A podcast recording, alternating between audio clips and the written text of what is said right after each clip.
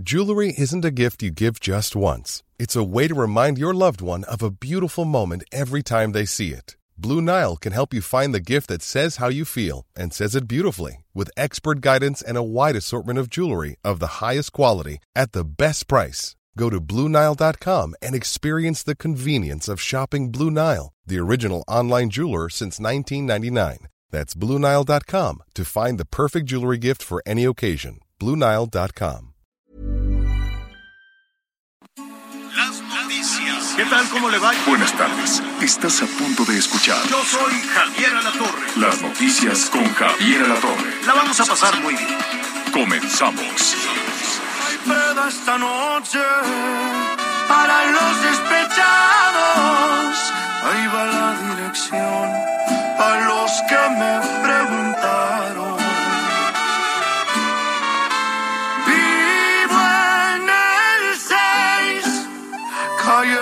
Excesos. Entre las botellas, los cigarros y sus besos. Hagan de cuenta que vivo en la Gracias, muy buenos días. Me da mucho gusto saludarlo. Qué bueno que está con nosotros en las noticias con Javier Alatorre, Anita Lomelí, Javier Alatorre. En unos minutos más estarán enlazando con nosotros. Por lo pronto, bueno, pues están ahí muy atentos con toda, con toda la información. ¿Cómo está? Ya miércoles, miércoles, mitad de semana. Miércoles, sin duda, con mucha actividad, así que vamos a tener mucha información.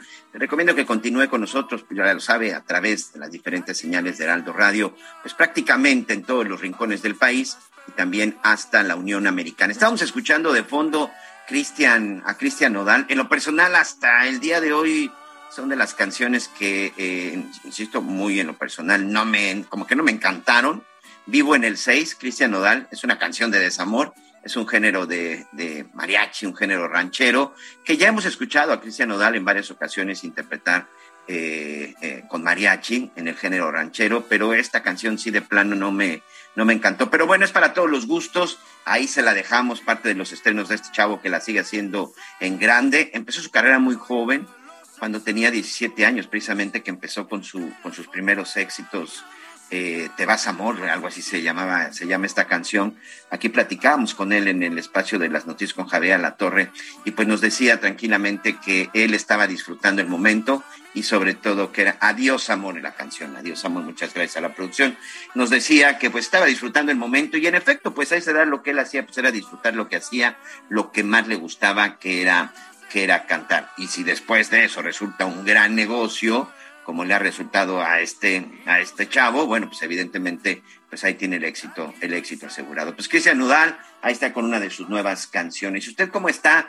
¿Cómo, ¿Cómo la está pasando el día de hoy? Mucha atención porque vamos a tener información del estado de Veracruz. Ayer aquí en el noticiero con Javier La Torre le platicábamos acerca de la detención que había anunciado, incluso lo anunció en sus redes sociales, la Fiscalía del Estado, la Fiscalía del Estado de Veracruz. En esta fiscalía, bueno, eh, se anunciaba la detención de un sujeto que podría estar relacionado, que supuestamente estaba relacionado con el homicidio de las dos periodistas asesinadas hace, hace un par de semanas, precisamente en el estado de Veracruz.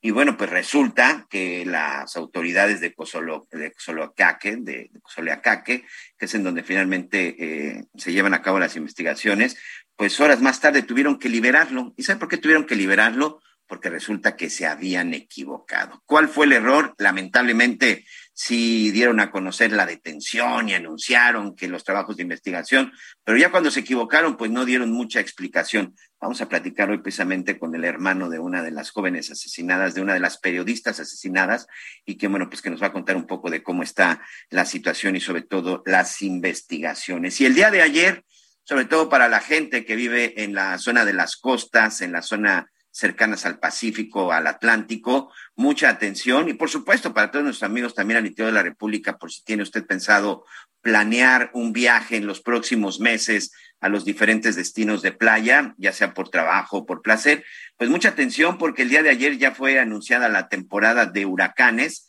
eh, el 1 de junio inicia en el Golfo de México y el Mar Caribe, y en ambos casos la temporada termina hasta el 30 de noviembre. Aunque bueno, estas son las cifras estimadas. Recuerda que con la naturaleza la verdad es que todavía pues no hay instrumento, no hay ser humano que pueda en verdad, en verdad programarla y sobre todo diagnosticar qué es lo que va a suceder. Ahorita, por ejemplo, en la zona, en la zona del Caribe, no digo que se tiene eh, una alerta, porque es, creo que esto es muy importante, saber diferenciar entre los avisos, la información y las alertas. Ahorita, por ejemplo, hay un aviso, un aviso un aviso en cuestiones de clima que tienen que ver, bueno, pues con un, este, con un fenómeno que se estaría formando en los próximos días, un fenómeno que va a traer lluvia y viento a la zona de la península de Yucatán. Ágata por ahí también se está, se está formando y de todo esto, bueno, pues les estaremos también comentando cómo estará la temporada de lluvias y huracanes. También vamos a platicar el día de hoy con algunos integrantes de la Cámara Nacional de Comercio, porque bueno, pues continúa esta polémica en relación a los productos de la canasta básica. Recordará que hace un par de semanas el presidente Andrés Manuel López Obrador en Palacio Nacional pues se reunió con algunos representantes de las diferentes cámaras de comercio y empresariales, no con todos, que eso es lo que ha generado molestia en algunos sectores.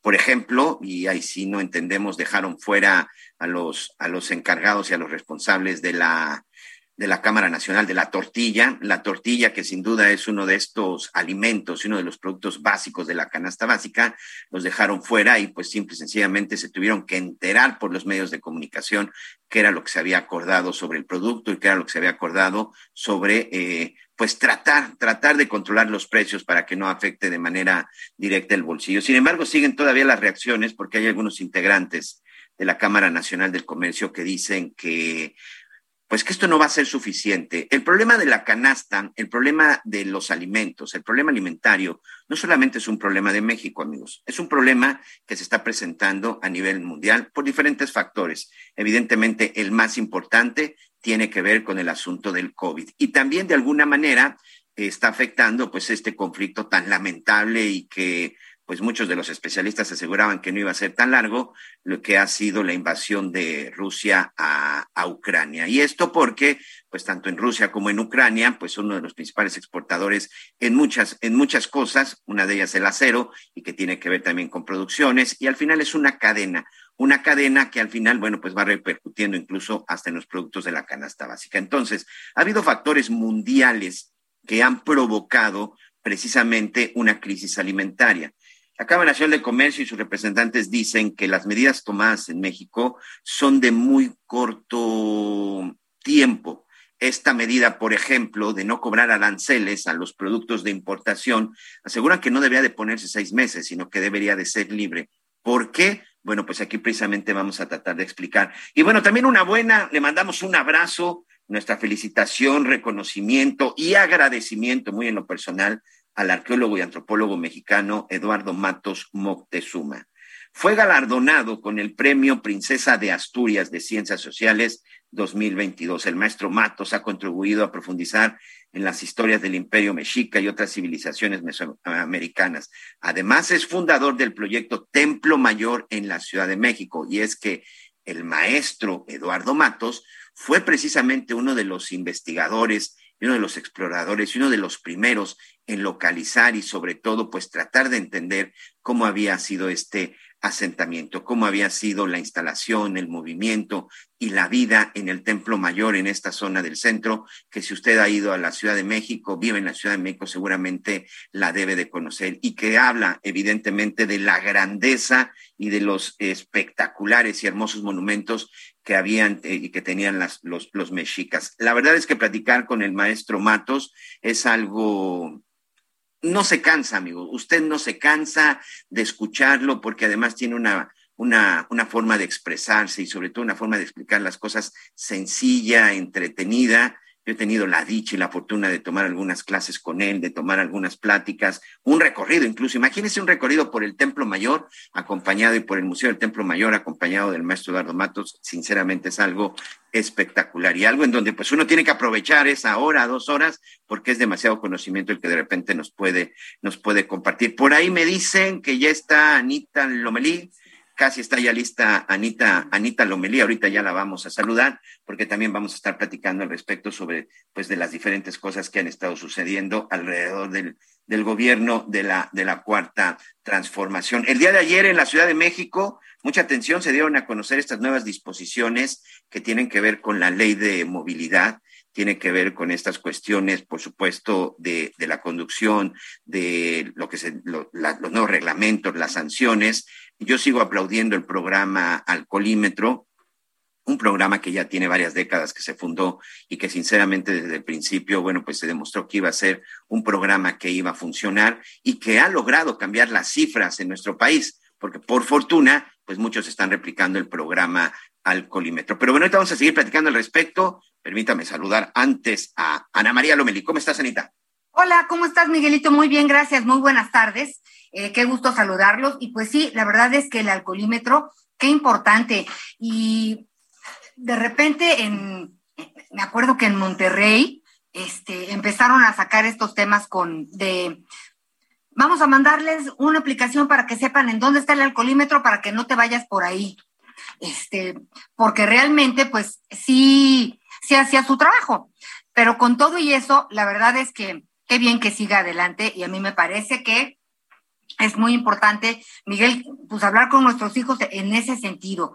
Pero, pero te oía yo muy, muy encarrerado. ¿Qué te angustia este día? Nada, Anita, nada, simple y sencillamente que tenemos mucha información y que evidentemente, bueno, pues vamos a estar tratando de, de, de, presentarles todo. Mira, te voy a ser sincero que sí me tiene, no preocupado, sino ocupado y de donde vamos a tener mucho, eh, pues hay que estar monitoreando, sobre todo para que no nos sorprenda, es este anuncio del inicio de la temporada de lluvias y huracanes sobre todo, bueno, para la zona del Pacífico y Atlántico. Acá, por lo pronto, bueno, pues ya hay avisos de este fin de semana de que se genera el primer fenómeno, entonces ya tendremos lluvia, eh, un poco de viento, pero bueno, pues nada, nada que complique. Qué lástima que solamente se replique esto en, en el sureste del país. Creo que a nuestros amigos del norte, salidos a la zona de Veracruz, Tamaulipas, por supuesto, al estado de Nuevo León, porque vaya que allá también, bueno, pues les caería muy bien que en estos días les lloviera un poquito. Tú tienes cara de angustiada, ¿con qué te estás peleando? Fíjate que con internet. ¿Tú crees? Con internet. Pero estás en la Ciudad de México, ¿en dónde estás ahorita? No, sí, no, estoy en la Ciudad de, de, México. Los miércoles me toca grabar el programa que tenemos en la barra de opinión en Canal 40 al filo. Muy interesante porque este, fíjate que hablé con el maestro Netzaí Sandoval Ballesteros, que es el director de Defensoría Pública Federal. Y eh, pues hay tres mil eh, abogados y abogadas a lo largo del país que sí trabajan eh, en el sentido estricto de la palabra, pues por, por recuperar la libertad en muchos sentidos. No me explicaba que de repente este, hay gente en la cárcel por por secuestro y cuando se hace la investigación resulta que era, pues que fue un robo. Entonces, no se trata de dejar libre a un secuestrador, sino se trata de, de, sentenciar a una persona de manera justa, pues por un robo. La diferencia es de 50 años en el secuestro y 8 años eh, por un robo, por así decírtelo. Y, y, y hablábamos de, de, muchas mujeres, de que el 68% de, de las mujeres que están en prisión están en, en la cárcel privadas de su libertad por delitos que cometió su pareja, pero a la hora que dicen que la liga se rompe por lo más delgado, ¿no? Entonces, pues son las primeras que empinan, por así decirlo, y empiezan a, investigar y pues han, han, salido varias mujeres eh, en libertad, pues porque se demuestra eh, que, que, eran pareja, que eran que vivían en concubinato o cualquier eh, relación, y bueno, si, tienen que enfrentar la justicia, pues hay que hacerlo. Pero sí, eh, pues esta es de las historias que también vale la pena contar, Miguel Aquino, porque este, para poder entrevistarlo, sí estuve revisando algunos casos, y por ejemplo, el de un indígena, que, lo, que iba a, una, una persona indígena que iba a Australia a presentar un documental, y no lo dejaban subir al avión porque no tenía el esquema completo de vacunación. Un joven solo tenía dos vacunas y otros pasajeros tampoco lo tenían completo, pero entregaban la prueba COVID y los dejaban pasar. Entonces este joven dijo, oigan, pues yo me hago la prueba y, y, ya. Pero a él no lo dejaron pasar. Entonces claramente era un caso de discriminación. Así que entró en, en acción eh, la Defensoría Pública Federal y diez horas después este joven se pudo ir porque se demostró que era un caso de discriminación. Esto te lo cuento muy sencillito, pero a mí me parece que son cosas de las que tenemos que estar informados porque no, no somos expertos en derecho, Miguel. Tú lo sabes. No, luego hay abogados que llevan casos años y ahí sigue pagándoles uno como puede y está, y, y está uno como un poco tranquilo porque el, el, abogado aguanta que le estés pagando de cinco mil en cinco mil pesos a la quincena o menos, ¿no? Pero no está haciendo el trabajo que se requiere para realmente mover el caso y, que las cosas sucedan. ¿O cuántas veces la gente no tiene sentencia, Miguel? Y años, 15 años y todavía no hay sentencia ¿Cuántas veces no nos has platicado de estos casos? Entonces, pues bueno, eh, venía yo muy, muy contentita, nada más que no entraba mi celular, por eso me angustié, pero ya, ya aquí estamos y creo que ya, ahora sí, estamos completos, ¿no? Oí la risa de Javier Alatorre o fue, o la soñé.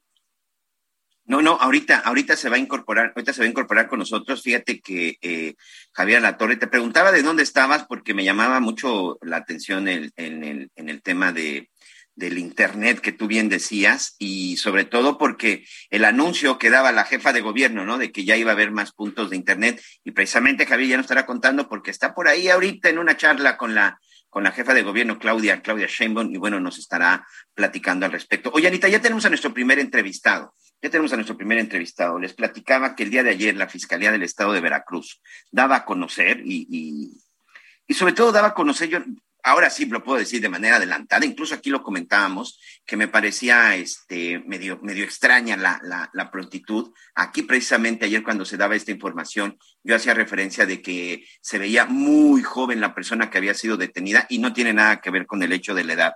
Pero sí había algo raro el día de ayer en, la, en esta presentación o en esta información que daba a conocer la Fiscalía del Estado de Veracruz. Decían que habían detenido un sujeto identificado como Antonio de Jesús, que había sido eh, capturado por trabajos de investigación de la Coordinación Nacional de Secuestros, de la Fiscalía del Estado, y que estaba relacionado de manera directa con el homicidio de nuestras compañeras periodistas asesinadas el pasado 8 de mayo. Le estoy hablando del caso de Yesenia Mollinedo y de Sheila Joana, pasado 9 de mayo, exactamente la fecha. El hecho es de que ya por la tarde las autoridades dicen que siempre no, que se habían equivocado, que esta persona era inocente, que no tenía absolutamente nada que ver, y entonces, pues literalmente regresamos y seguimos en cero, Ramiro Mollinedo. Le quiero dar las gracias a Ramiro Mollinedo Falconi. Él también es periodista y es hermano de Yesenia. Primero que nada, Ramiro, te mando un abrazo, nuestra solidaridad y sobre todo sabes que estamos con ustedes. Pero vaya, vaya cosa la de la fiscalía el día de ayer. ¿Cómo, cómo lo ves? ¿Cómo lo percibieron? tú y tu familia. Gracias y bienvenido a las noticias con Javier Latorre. Ok, les escucho, les digo muchas gracias por estar solidarizados con este evento.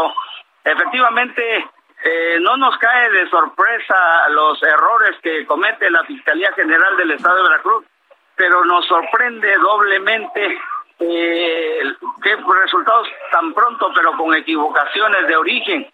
Eh, eso nos ocupa, nos preocupa y nos mantiene muy temerosos puesto que somos objeto a partir de este homicidio de una continua vigilancia por parte de gente desconocidas que rondan nuestros domicilios y los domicilios de mi oficina de la agencia de noticias ahora 3030. Estamos ocupados y muy temerosos, desde luego. Sí, sobre todo temerosos porque yo no sé si tú has solicitado protección, tu familia tiene protección, o a qué te refieres con temerosos, Ramiro. Bueno, temerosos porque nos están rondando, nos están vigilando, nos están intimidando, gente desconocida. Efectivamente, ya eh, el día de ayer eh, empezó a funcionar el protocolo de la Guardia Nacional en torno a la vivienda de mi madre, donde vivía mi hermana Yesenia, y en torno a mi vivienda ahí en Cozoleacaque.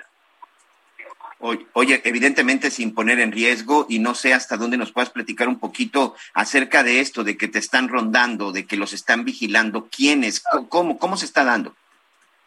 Pues mire, eh, los vecinos, nuestras vecinas, nuestros amigos eh, que viven eh, a un costado muy cerca de nuestras viviendas, eh, nos están reportando que ven gente desconocidas que están pasando muy seguido camionetas y carros y motocicletas con ciertas características una intimidación constante, gente de a pie vigilando nuestros carros viendo nuestras casas. ¿Por qué, ¿Por qué es esto? Porque desde mucho tiempo atrás eh, nuestros vecinos y un servidor nos organizamos para mantener un tipo de vigilancia de vecinos a través de las cámaras, a través de estar afuera preguntando a quién pertenece ese carro, si te vinieron a visitar, si tienes algún amigo, algún pariente o tienes alguna fiesta. Por eso es que nos alertamos, porque están viendo y estamos viendo gente desconocida rondándonos. Ramiro, otra de las cosas que, evidentemente tengo que preguntarte es, después de lo que sucede con la Fiscalía, hoy, ¿qué confianza existe de que verdaderamente puedan dar con los responsables de haber asesinado a tu, a tu hermana y a su compañera? Hoy tienes confianza real en la Fiscalía. Sí, primero manifestarle a la Fiscalía General del Estado de Veracruz, al señor gobernador Cuiclagua García Jiménez, que pese a los errores confiamos en la Procuraduría, confiamos en el gobierno, pero que tienen que redoblar esfuerzos y dar con los verdaderos responsables, tanto materiales como intelectuales. Ese es el temor que nosotros tenemos porque seguimos exigiendo ese es el temor a la represalia de desconocidos. Yo le digo a todos ustedes, le digo a los habitantes de México y de Veracruz, Ramiro Mollinedo Falcone y sus reporteros de la agencia de noticias ahora 3030, no tenemos problemas con nadie, ni hemos tenido problemas con delincuentes, ni con funcionarios públicos, ni con presidentes municipales, ni nada que se trate con algún servidor público. Esa es nuestra preocupación a raíz del homicidio que hicieron en contra de mi hermana. Nunca los habían amenazado, Ramiro. No, no, en lo particular no. A Yesenia sí. Eh, nuestras declaraciones y las declaraciones que hicieron amigos de ella están en la carpeta de investigación ministerial de la Procuraduría o de la Fiscalía General del Estado, donde como Yesenia empezó a ser acosada, a ser amenazada de muerte y que finalmente eh, los hechos ocurridos en la pérdida de su vida a través del homicidio de la que fue perpetrada ella y, y Chelia Giovanna. Eh, Ramiro, está con nosotros también Anita Lomelí. Adelante, Anita.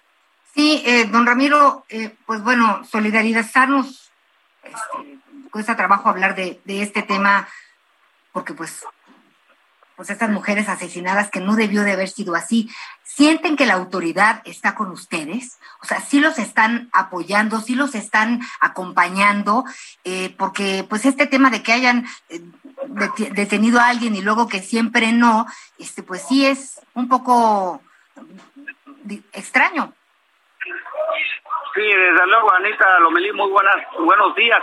Sí, estamos realmente eh, muy preocupados, muy desconfiados.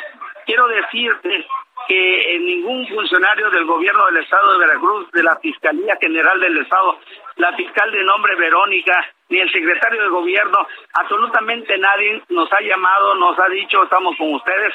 Es cierto, apenas el día de ayer se activó el protocolo con Guardia Nacional para la vigilancia o ver de una u otra manera de garantizar nuestra seguridad, pero de ahí en fuera absolutamente nada ni nadie nos ha hablado, salvo la Comisión Estatal de Atención a Periodistas, la que nos ha brindado el, apoyo a través de los protocolos en protección a periodistas en Veracruz. Pues vamos a estar muy pendientes, Ramiro, si nos lo permites. Eh, evidentemente, no vamos a soltar este caso. Tenemos que, tenemos que seguir juntos en esta lucha, porque pues ya basta con tanta impunidad. Se tiene que aclarar por ejemplo, no se ha aclarado exactamente cómo fue que se equivocaron y cómo fue que dijeron que Antonio de Jesús era uno de los responsables, porque si hay algo que definitivamente ha faltado, y no a esta fiscalía, ¿eh? creo que a muchas fiscalías es precisamente esta falta de, de transparencia. Ramiro Mollinedo Falconi, periodista y hermano de Yesenia Mollinedo en Veracruz, te mandamos un abrazo y gracias por este tiempo. Muchas gracias por estar solidario, porque efectivamente no tan solo mataron a dos mujeres más, no tan solo le privaron de la vida a dos mujeres, sino que atentaron nuevamente contra parte de lo que formamos los medios de comunicación en nuestro querido país. Muchas gracias, buenos días. Gracias, muy buenos días. Y bueno, por supuesto que toda la solidaridad, eh, recordando estas fechas, eh, o sobre todo estas, estos números terribles, Anita, que a mí en lo personal no terminan de gustarme, pero es necesario saber siempre estas estadísticas 11, 11 periodistas asesinados en lo que va de, esta, de este año, ¿eh? Ojo, no de la administración. De la administración ya hay quienes manejan 35, hay que manejan 34. Yo, sinceramente, desde el hecho de que se maneje uno, para mí esa cifra ya es vergonzosa, pero es un hecho de que por lo menos en estos últimos años ha sido pues años terribles para el periodismo en México. Ay, tanto, tanto que decir al respecto y pues lamentablemente eh, pues pocos resultados en cuestión de, de, justicia. ¿Hacemos una pausa, Miguelito? Y regresamos. Estamos en las noticias con Javier Alato. Hagan de cuenta que vivo en la cantina con unos amigos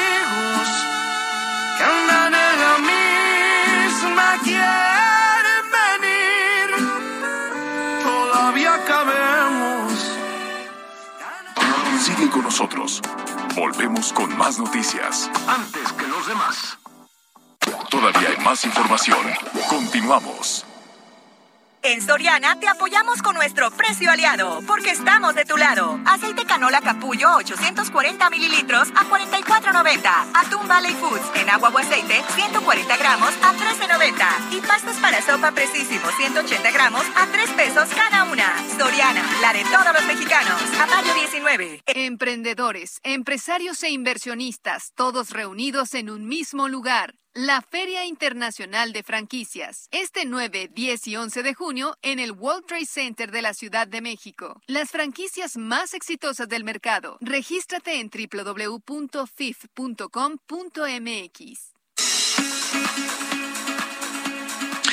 Bueno, eh, qué gusto, qué gusto me da este saludarlos. Allí estaba yo muy atento, escuchando toda, todas estas calamidades, qué papelazos está haciendo la Fiscalía de Veracruz, qué preocupante desde luego la situación de, de inseguridad y qué terrible desde luego todo lo que pasa con el gremio periodístico en nuestro país. Ya lo estaremos renovando. Antes, eh, eh, bueno, pues los saludos. Eh, me da muchísimo gusto. Eh, mire, me retrasé un poquitín por estar ahí en este, en un desayuno que usted dirá ya es hora de la comida, pero pues estaba, ¿sabe con quién? Con la jefa de gobierno, con Claudia Sheinbaum. Estaba platicando eh, eh, también mucho con Omar García Harfush, que trae, hay que decirlo, el responsable de la seguridad pública de la Ciudad de México, pues trae muy buenos números, ¿eh? trae muy buenos números, así como uno dice una cosa, también dice la otra y ya le estaré contando allí un poquito más de los, de los detalles de este, pues todo lo que hablamos de muchísimos temas, hablamos también de las corcholatas, de las campañas, en fin, porque además García Harfush también lo están mencionando mucho como uno de los este, eventuales ¿Candidatos? candidatos a la jefatura de gobierno de la Ciudad de, de México. Gobierno. No les gusta mucho, no le entran así de, de lleno al tema, pero pues ahí está, ¿no? En el, en el comentario en el comentario político, ya se lo diré. Pero para la, la Ciudad de México, ¿quiénes están, Javier?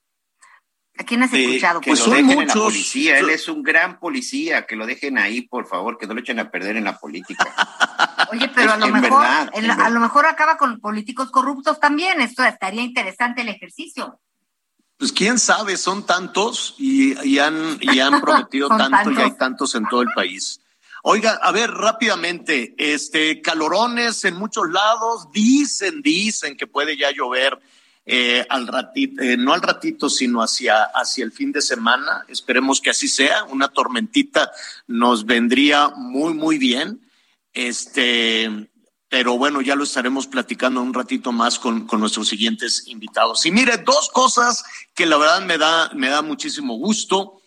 Eh, eh, en, en, en, principio, pues el reconocimiento a uno de los grandes científicos de nuestro país, Eduardo Matos eh, Moctezuma, le dieron el, el, un reconocimiento internacional muy importante. es el premio, este, ahorita le voy a decir. de Asturias, señor. Exactamente.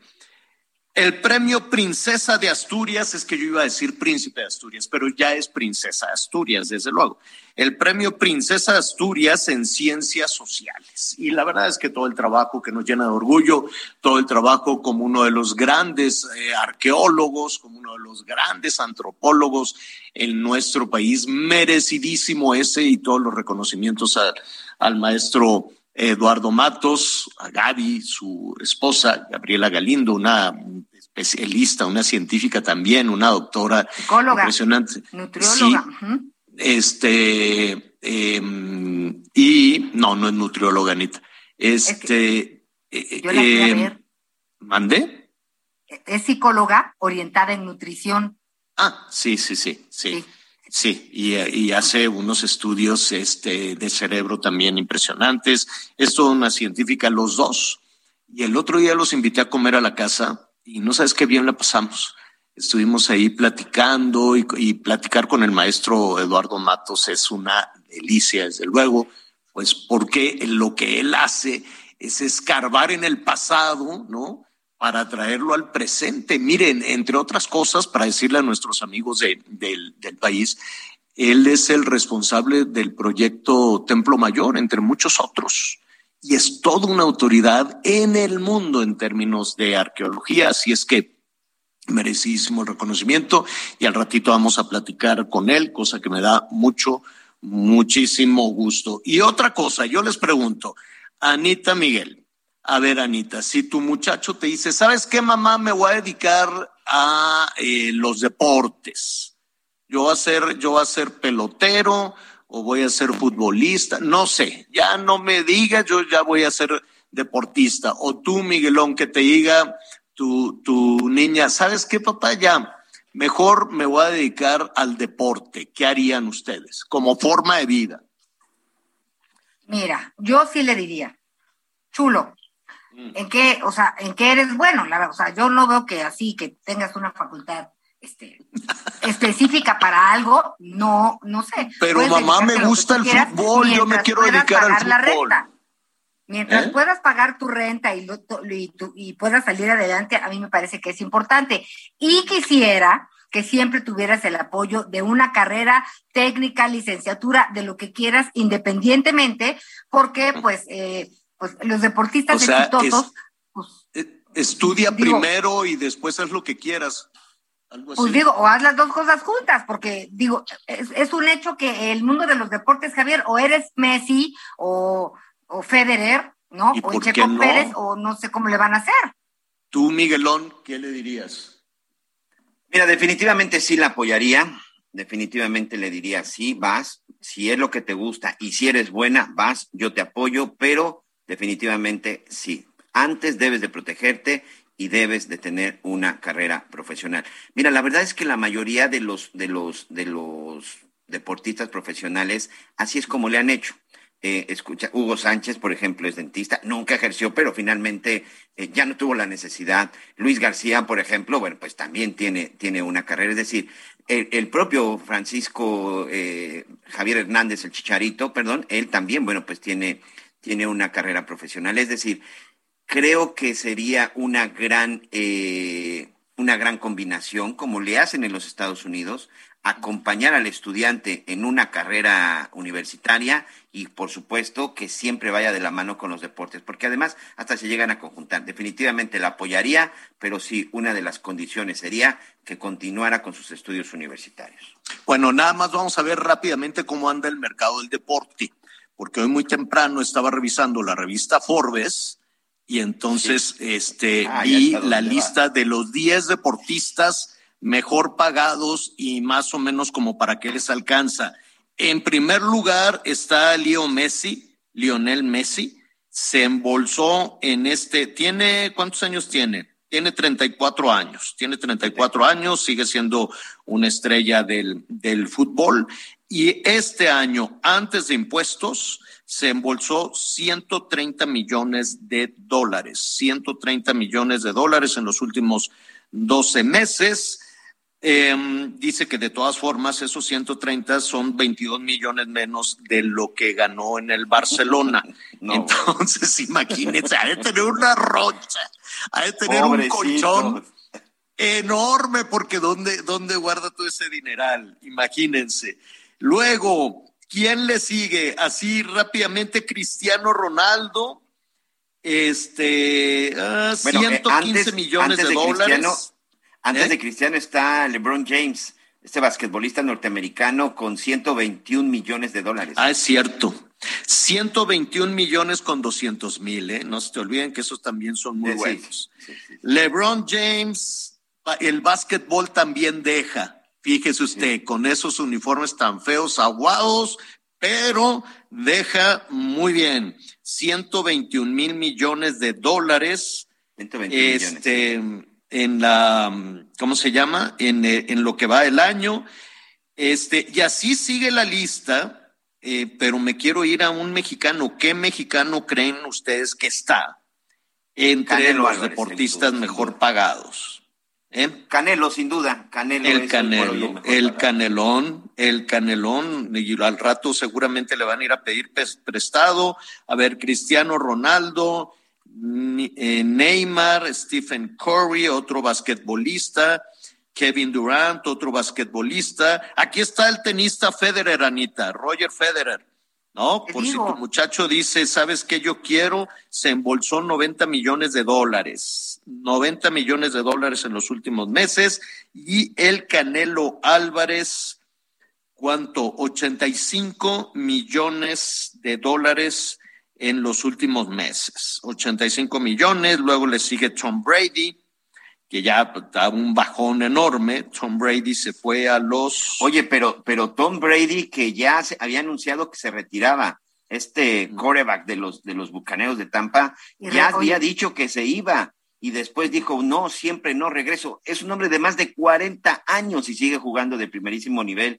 Y La verdad sigue viendo como de 25. Meterte 84 millones de dólares para esa edad cuando según ya te habías retirado. Está bien. Sí, está guapísimo. Oye, y además con la novedad. que uno puede le dijeron, mantener también. Le dijeron, ¿sabes qué le, le dijeron a este? Oye, este, Tom, ahí cuando ya este, digas, ya hasta aquí este, las tacleadas, fírmale de una vez, ya vas a tener un contrato para este, la transmisión de partidos de fútbol, un contrato millonario. Sí, sí. Un contrato millonario que hasta los otros conductores se quedaron así como todavía, o sea, sí, para cuando él quiera, ya que le firme de una vez y que se esté tranquilo por si dice y luego cómo no voy a, a, cabalar para el pago de la renta, este, no te preocupes en cuanto ya te, ya no quieras estar en las canchas, este, te vienes aquí a los estudios de televisión y te vamos a pagar una millonada. Creo que le van a pagar lo mismo o más de lo que está ganando en el fútbol americano.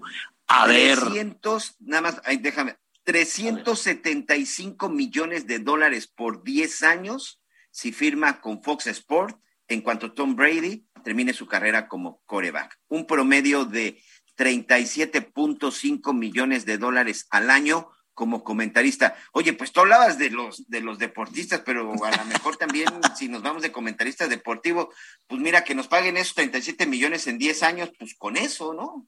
Oye, y si hacemos la segunda parte de deportes, y les decimos en nuestras respectivas casas editoriales, vamos a cobrarte cuatro veces porque vamos a hablar de deportes. No sé, hay que preguntarle a nuestros amigos de deportes si, si les pagan también, ¿no? Ahorita le hablamos a Luis García. A, estas alturas del partido ya no sé a quién le pagan bien, Javier. ¿Estás de acuerdo? De veras, qué cosa. Ah, a los doctores cubanos, a los doctores cubanos, es a los que les pagan bien.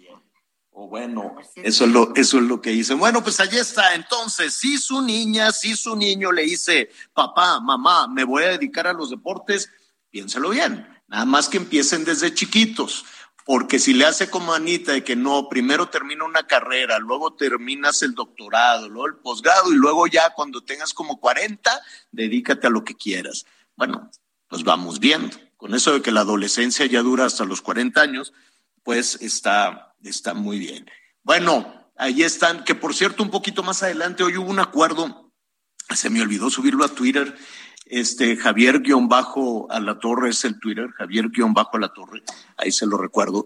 Este, hoy iba a subir que hay un acuerdo ya entre eh, las ligas del fútbol soccer allá en Estados Unidos para que las futbolistas tengan ingresos similares a las de los futbolistas que ya ves que incluso en los torneos internacionales luego se llevan una bolsa que se reparten y la bolsa en los torneos femeniles no es del tamaño de la bolsa que los torneos este, masculinos y los sueldos de los este, futbolistas pues siguen siendo más altos que los sueldos de las futbolistas. Y al parecer ya finalmente está llegando a un acuerdo muy justo, me parece muy bueno, de que ganen, este, de que ganen igual. Y en una de esas hasta andan llenando más este, los estadios, en los partidos, no en una de esas, ya ha sucedido, ya así, así ha pasado, incluso también en nuestro país. En fin, son las novedades que están ahí en el mundo, en el mundo del deporte, y es cuando uno dice, bueno, a ver, vamos revisando, vamos revisando este. Y luego le dicen uno aspiracionista y cosas por el estilo, pero pues es importante cuidar un patrimonio y cuidarla para lo caro que están las cosas que por cierto al ratito vamos a hablar de ese tema. Yo ya esperaba que los gastos, que el ticket del súper disminuyera, pero pues yo no he visto, claro, no sé si ustedes ya gastaron menos después de tanto acuerdo, de tanta publicación, que si los aranceles que ya no se van a cobrar para la importación de alimentos, que si el pacto ahí que hubo, el acuerdo, que no fue acuerdo ni pacto, fue, ¿cómo le dijeron? Programa, no, ni programa, eh, para no aumentar los precios en... Eh, este, pues especie de acuerdo que hubo ahí en Palacio. Control inflacionario, plan de control inflacionario. Pero no, no era plan, ni era pacto. Programa. No era ni programa, ni pacto, ni plan. Ahorita recuerdo cuál fue la palabra que le pusieron para no parecerse a los anteriores presidentes. exacto. No, no, sí, le pusieron otro nombre. Este, y, eh, y nada, yo sigo pagando un dineral, llénale el tanque a la camioneta y en la gasolina, por más que le busques donde esté más, más barata, cada vez está más chafa. Antiinflacionario, Javier. ¿Cómo le pusieron? Antiinflacionario. ¿Plan? Plan antiinflacionario. Mm, sí, creo que sí, pero no, tampoco era la palabra plan. Paquete, paquete. Le ah, pusieron paquete. paquete. contra la carestía. No era ni plan, ni pacto, ni acuerdo. Le pusieron paquete paquete contra, contra la, Pero, ah, sí, se, ah, se abrevia eh, PASIC. Eh, te lo dije, y dije, ¿por qué paquete? Pues para no parecerse a los demás. Bueno, dicen que va a llover. Qué bueno, bendito sea Dios, porque la sequía está insoportable, está la tierra seca, está la gente sin agua. Bueno, hasta en Tabasco, saludos a nuestros amigos de Tabasco. Ayer hubo unos bloqueos también en uno de los accesos a Villahermosa, porque Tabasco, que es todo agua, pero no para beber entonces, este, pues la gente dice, llevamos ya dos años sin tener este agua eh, de, de, manera recurrente, ¿no? Sin que se solucione el tener el abastecimiento de agua en algunas rancherías y ya están hartos dijeron vamos a ir a bloquear allá. Y este, para que vea cómo la sequía pues afecta por todos lados, incluso en estas entidades que nada más empiece ya en forma la temporada de huracanes que se acaba de anunciar y desafortunadamente vamos a vivir los mismos desastres anunciados de toda la vida. Se va a inundar Villahermosa y que si el dique y ahí córrele para acá y ahí vamos a ver al ejército, de la marina y a todo el mundo poniendo los costales de tierra, ¿no? Este es, el país de los costales y costales y costales que porque ya se, eh, se, se salió de madre el, el, Samaria y porque ya no, todos los años es la misma, la misma, la misma, la misma situación. En Veracruz van a estar con el agua hasta el cuello, en Tabasco otra vez con todas las inundaciones y todas las comunidades alrededor de Villahermosa y el agua pestosa de la Ciudad de México les va a caer en Tula y de nueva cuenta va a ser una tragedia. Es un asunto que aquí lo hemos reportado una vez y otra vez y de nueva cuenta. El hecho es que es muy probable que eh, se, se inicien ya las lluvias tan necesarias. La naturaleza no tiene la culpa de todo esto. ¿eh? Rafael Trejo Vázquez es el subgerente de pronósticos del tiempo de la Conagua y me da muchísimo gusto saludarlo. Rafael, ¿cómo estás? Muy buenas tardes. Rafael.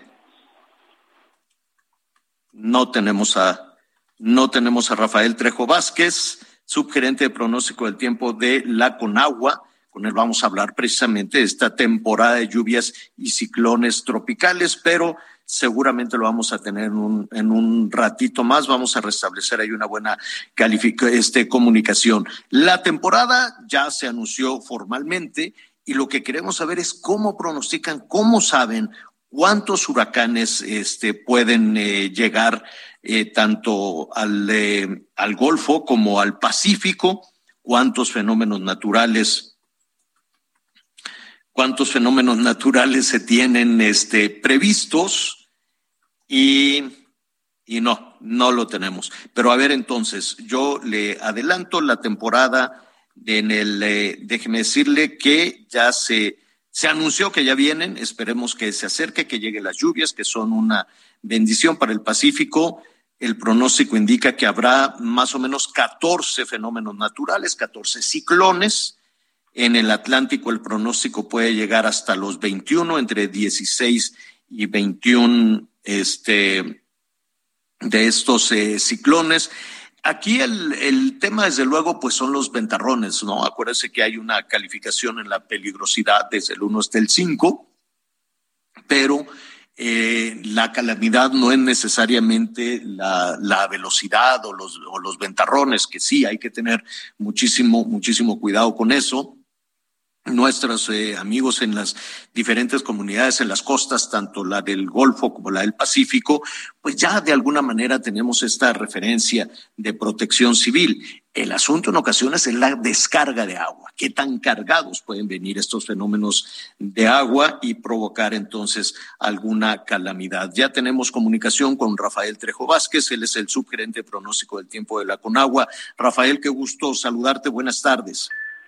Javier, buenas tardes, muy buenas tardes a todo tu auditorio. Oye, ya, este, pues muy entusiasmados nuestros amigos en diferentes partes eh, del país que están batallando con la sequía, con este arranque de la temporada de lluvias. ¿Qué pronóstico tienen en la Conagua? Eh, les comento que por el lado del Pacífico estamos pronosticando de 14 a 19 ciclones tropicales, de los cuales de 8 a 10 pueden alcanzar la categoría de tormenta tropical de cuatro a cinco huracanes categoría uno y dos y de dos a cuatro huracanes mayores, es decir, huracanes que pueden alcanzar la categoría tres, cuatro y cinco, mientras que en el Atlántico estamos pronosticando de 16 a 21 ciclones tropicales, de estos de 10 a 11 pueden ser tormentas tropicales, de 4 a 6 huracanes categoría 1 y 2 y 2 a 4 ciclones tropicales con categoría 3, 4 y 5. Ahora, eh, esta es una muy buena noticia. Evidentemente, pues se toma con, con, precaución, ¿no? La palabra huracán, pues hemos tenido experiencias este, fuertes de, de, pérdida de patrimonio, inundaciones, de todo este tipo de cosas. Pero en realidad es una buena noticia, sobre todo cuando estamos viviendo una sequía tan intensa en diferentes partes del país. Así es, como tú lo mencionas, ya oficialmente el 15 de mayo inició la temporada de ciclones tropicales por el lado del Pacífico, la del Océano Atlántico inicia el primero de junio, pero ya se prevén lluvias ya durante estos meses en la mayor parte del territorio nacional. De acuerdo al pronóstico que tenemos nosotros, nuestro pronóstico climático para el mes de junio, se prevén ya lluvias por arriba del promedio en la mayor parte del territorio nacional. También cabe mencionar que no únicamente durante esa temporada los ciclones tropicales son los que dejan lluvias importantes en el territorio nacional, también tenemos el paso de ondas tropicales, los cuales, esos por su desplazamiento sobre la península de Yucatán, el sureste, oriente, el sur, occidente y centro del territorio nacional, a su paso, pueden dejar también lluvias importantes.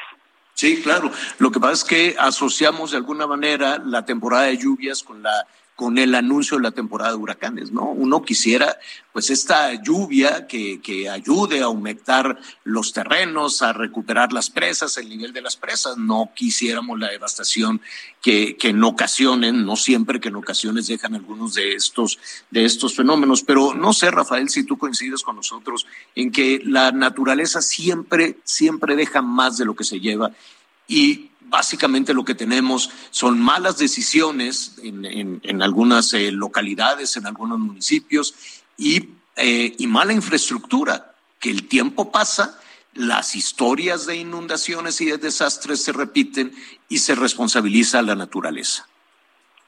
Así es, como tú lo mencionas, ahora sí, la, las lluvias eh, en general pues eh, se van a presentar, estamos, estamos iniciando la temporada, como usted lo menciona, oficialmente de lluvias. Los meses con mayor precipitaciones son los meses de agosto y septiembre. Es por eso que tanto todas las autoridades como la población deben de tomar precauciones porque sabemos que va a llover eh, por la posición geográfica en la que se encuentra nuestro territorio nacional se ven eh, afectados por, por lluvias muy importantes, principalmente en los meses de agosto y septiembre. Como tú lo comentas, esas pueden ser generadas también por ciclones tropicales, ondas tropicales, y en la mayor parte de la República Mexicana se registran lluvias. Eh, originadas por diferentes sistemas meteorológicos. Pues Rafael, te agradecemos y esto apenas ven eh, iniciando y nos gustaría mantenernos en contacto con, con la Conagua a través tuyo. Claro que sí, con mucho gusto. Gracias, es Rafael Trejo, subgerente de pronóstico del tiempo de la Conagua. Vamos a unos anuncios y volvemos. Ganas de tomar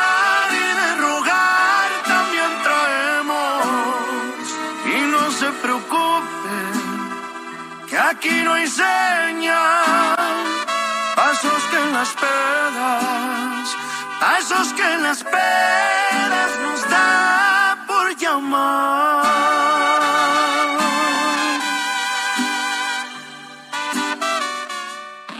la información antes que los demás. Ya volvemos. Todavía hay más información. Continuamos. Las noticias en resumen. Este martes, el luchador Jerry García, mejor conocido como Juventud Rebelde, fue asesinado a balazos en Irapuato, Guanajuato. Las autoridades ya investigan los hechos. El presunto homicida del productor de cine Samuel Ríos y Valle fue detenido este martes por autoridades mexiquenses y capitalinas. El hombre identificado como Rogelio N. fue ubicado en una vivienda en el municipio de Tonatico, en el Estado de México. El gobernador de Veracruz, Cuitlagua García, anunció que instruyó a la Procuraduría Estatal de Protección al Medio Ambiente a que realice una investigación sobre la muerte de un manatí en las instalaciones del acuario, así como de su presunta incineración ilegal. Hoy el dólar se compra en 19 pesos con 74 centavos y se vende en 20 pesos con 21 centavos. Bueno, antes de, ir con nuestro siguiente invitado, que nos dará muchísimo gusto felicitarlo, platicarlo y saludar con el maestro Matos, Eduardo Matos Moctezuma, pues eh, mire, vamos a darle un poco la dimensión a este reconocimiento a este extraordinario arqueólogo universal, ¿no? Este es un arqueólogo mexicano, desde luego, pero este es un reconocimiento a su trabajo que es absolutamente universal. Imagínese usted la historia, reconstruir la muy compleja historia de nuestro país, por las regiones, por los pasajes, cómo se ha ido transformando, los miles y miles de, años de historia que tenemos que ir reconstruyendo de a poco. El trabajo de Eduardo Matos ha sido fundamental como arqueólogo en ese sentido. Y no solo para ir uniendo todas esas piezas de, ese pasado eh, majestuoso, riquísimo y complejo, muy complejo del México prehispánico, sino eh, lo que sucede además con esa otra vertiente muy rica esa otra vertiente que eh, con la presencia española nos lleva a lo que hoy es nuestro país. En ese trabajo extraordinario de arqueología, de antropología universal, que es un científico mexicano, este, viene todo ese reconocimiento porque es una parte que no se queda puertas adentro de nuestro país, sino que hay que entender la Mesoamérica, el continente, y la relación con Europa, la Europa misma, y de ahí el reconocimiento, desde luego, en esa reconstrucción que eh, recibe el maestro Eduardo Matos Moctezuma al eh, eh, ser galardonado con el premio Princesa de Asturias de Ciencias Sociales 2022. Maestro, qué gusto saludarte. Nos llena orgullo ese reconocimiento. Felicidades. ¿Cómo estás? Pues muy, muy bien, muy contento. Ya escuché tus palabras, qué amable, qué elogiosas. Y pues aquí, este, en la madrugada me avisaron de que yo era el, el ganador por el jurado, que por cierto estuvo compuesto por 14 eh, personas.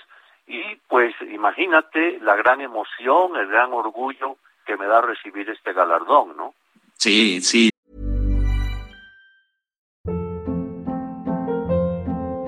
Hold up. What was that? Boring. No flavor. That was as bad as those leftovers you ate all week. Kiki Palmer here, and it's time to say hello to something fresh and guilt-free. Hello Fresh. Jazz up dinner with pecan-crusted chicken or garlic butter shrimp scampi. Now that's music to my mouth. Hello Fresh. Let's get this dinner party started. Discover all the delicious possibilities at hellofresh.com. La verdad es que nos llena, nos, nos llena de orgullo a todos, eh, a todos los mexicanos. Eh, es un reconocimiento eh, enorme, pero yo quisiera poner un poquito en contexto. Eh, sé que son muchos años de trabajo muy exitoso.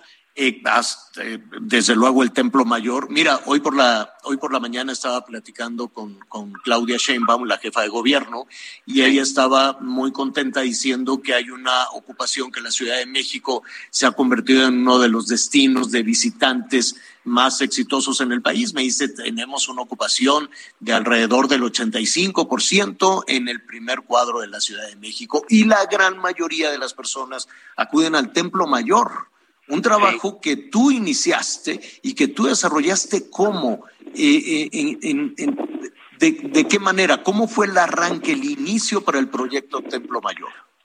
Pues fíjate que todo comenzó hace 44 años, más de cuatro décadas, y fue por aquel hallazgo fortuito que en 1978 hicieron obreros de la Compañía de Luz y Fuerza, que encontraron aquella escultura monumental de la diosa lunar Coyolchauqui.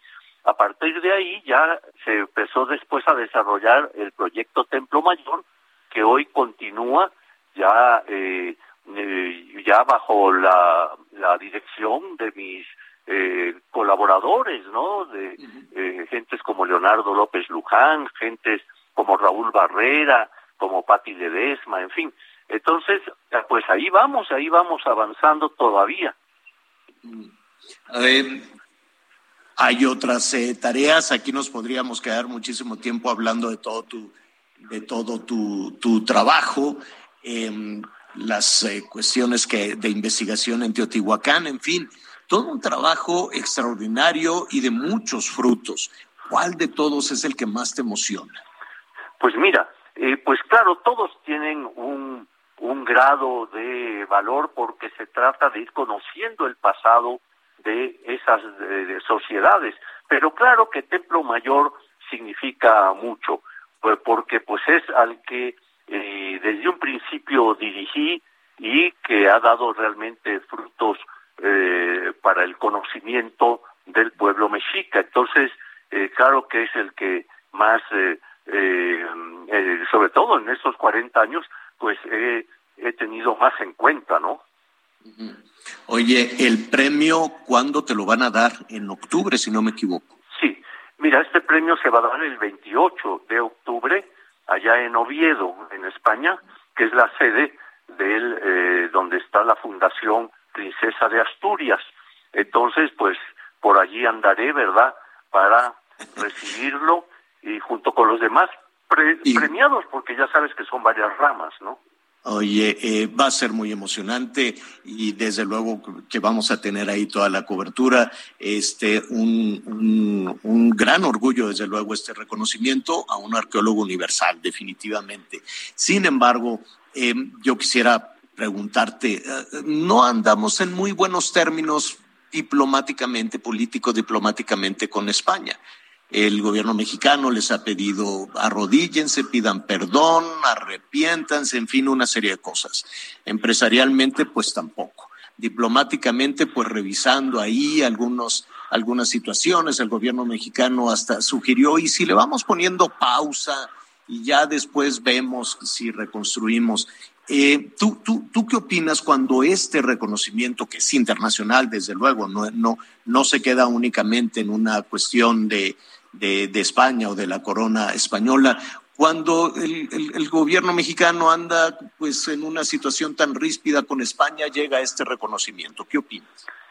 Bueno, yo, yo pienso que, que precisamente un reconocimiento a, a la arqueología, a la antropología eh, y lo que eso significa, ¿no? El pasado eh, histórico de nuestro país, tan rico en vestigios arqueológicos vestigios coloniales e históricos, pues considero que este premio es un, un reconocimiento a, a ese pasado, a la arqueología y que eh, pues eh, nos, nos abre puertas eh, hacia el futuro para tener relaciones pues más firmes, más más generosas incluso, ¿no? Sí, exacto, ¿no? Entre España y México que siempre pues han han guardado esa relación, ¿no? Salvo algunos momentos históricos en que México rompió relaciones precisamente por el franquismo y demás, ¿no? Pero yo creo que desde el siglo XIX, eh, fíjate, después del triunfo de los insurgentes en 1821, se va a dar eh, pocos años después, hacia la década de los años 30 del siglo XIX, se va a dar precisamente, eh, diríamos, esa reconciliación, ah, cuando España y México entablan relaciones, ¿verdad? y España manda al embajador eh, eh, Calderón de la Barca y, en fin, se, se, se vuelven a establecer esos vínculos. España reconoce a la República naciente y, de igual manera, México eh, entabla esas relaciones con la monarquía. Entonces, creo que ya desde entonces tenemos esos ejemplos históricos en los que, pues, eh, que nos que nos deberían nutrir para, eh, claro. como digo, para ver hacia el futuro, ¿no? Así es. Maestro, Anita Lomelí te quiere, te quiere saludar. Anita. ¿Cómo no? Hola, maestro querido. Qué gusto saludarte. Anita. Ay, tanto, tantas experiencias en Templo Mayor, en distintas partes, en distintas etapas de, de, esos descubrimientos tuyos, y siendo una leyenda, como bien dice el periódico El País, eh, Matos Moctezuma, ¿ahora qué haces, maestro? Porque siento que de repente a, al talento que tenemos como que pues se le hace a un lado. ¿Qué estás haciendo ahorita? Bueno, bueno. Sí, bueno. Ah, este, bueno, actualmente, pues yo sigo investigando, sigo eh, escribiendo, sigo dando conferencias, ¿verdad? Y ahora, pues con este premio, pues esto lo estimula uno a seguir adelante, ¿verdad? Definitivamente. Pues, maestro, felicidades. Vamos a estar pendientes, desde luego. Ha habido muchísimos comentarios. Seguramente las felicitaciones te han llegado desde muy, muy, eh, muy temprano. Gaby, tu señora, entusiasmadísima. Y bueno, este, antes de, esperemos que antes de octubre reunirnos de nueva cuenta, nos merecemos una celebración, nos merecemos otra larga conversación, invitadísimo a casa como siempre, y esto hay que celebrarlo por todo lo alto, maestro. Claro que sí, así lo haremos, querido amigo, ¿eh? Bueno, ese maestro. Gracias, gracias. Es el maestro Eduardo Matos Moctezuma que va a recibir este reconocimiento eh, eh, a su trabajo, al trabajo y con él al trabajo también de los arqueólogos y de los eh, antropólogos mexicanos, con ese reconocimiento internacional. Ahí está entonces este galardón que va a recibir en octubre de manos de los reyes de España, el rey Felipe VI, la reina eh, Leticia, la princesa Leonor también, le harán entrega de ese reconocimiento a él y a otros galardonados más en el mundo. Muy bien, pues felicidades, qué gusto. La verdad es que siempre da gusto, que los Oye, ¿y quién va a ir, Miguel o yo, Javier? Pues este, aquí les encargo, porque ya me dijo el maestro, oye, no quiero ah. venir, sí, ya le dije, ¿qué me tengo que poner? ¿Smoking o cómo? Qué emocionante, qué emocionante. Sí, hay que ir a Oviedo, la verdad es que, que Qué gusto. Y sí, miren, yo sé que no tenemos el mejor momento en la relación diplomática con España. Este Marcelo Ebrard, ahora sí que viajes Marcelo, pues tuvo que restaurar y resanar los, los raspones que ha tenido la, la relación, que ha sido, pues, este, en los últimos tres años muy accidentada, por decirlo de alguna manera. Este, el gobierno mexicano le ha pedido a la corona española, pues, eh, eh, no una, una revisión una revisión histórica, se ha cambiado y seguramente en el programa de estudios que, se eche a andar, eh, en los nuevos libros de historia que, que está organizando la 4T, pues se va a cambiar la historia, ¿no? Se van a cambiar también algunos pasajes como los hemos conocido para verlos desde, desde otra situación. La posición de México, pues sí, em, demandando eh, perdón eh, y un al, al, Vaticano, a la Iglesia Católica, a la corona española, la corona española, pues no, no ha atendido tampoco esos eh, reclamos de México. Empresarialmente tampoco la llevan muy bien los, los empresarios españoles en México, que son muchos. Hay que recordar que es el segundo socio comercial de México con inversiones millonarias que, que no son bienvenidas por la actual administración, ¿no?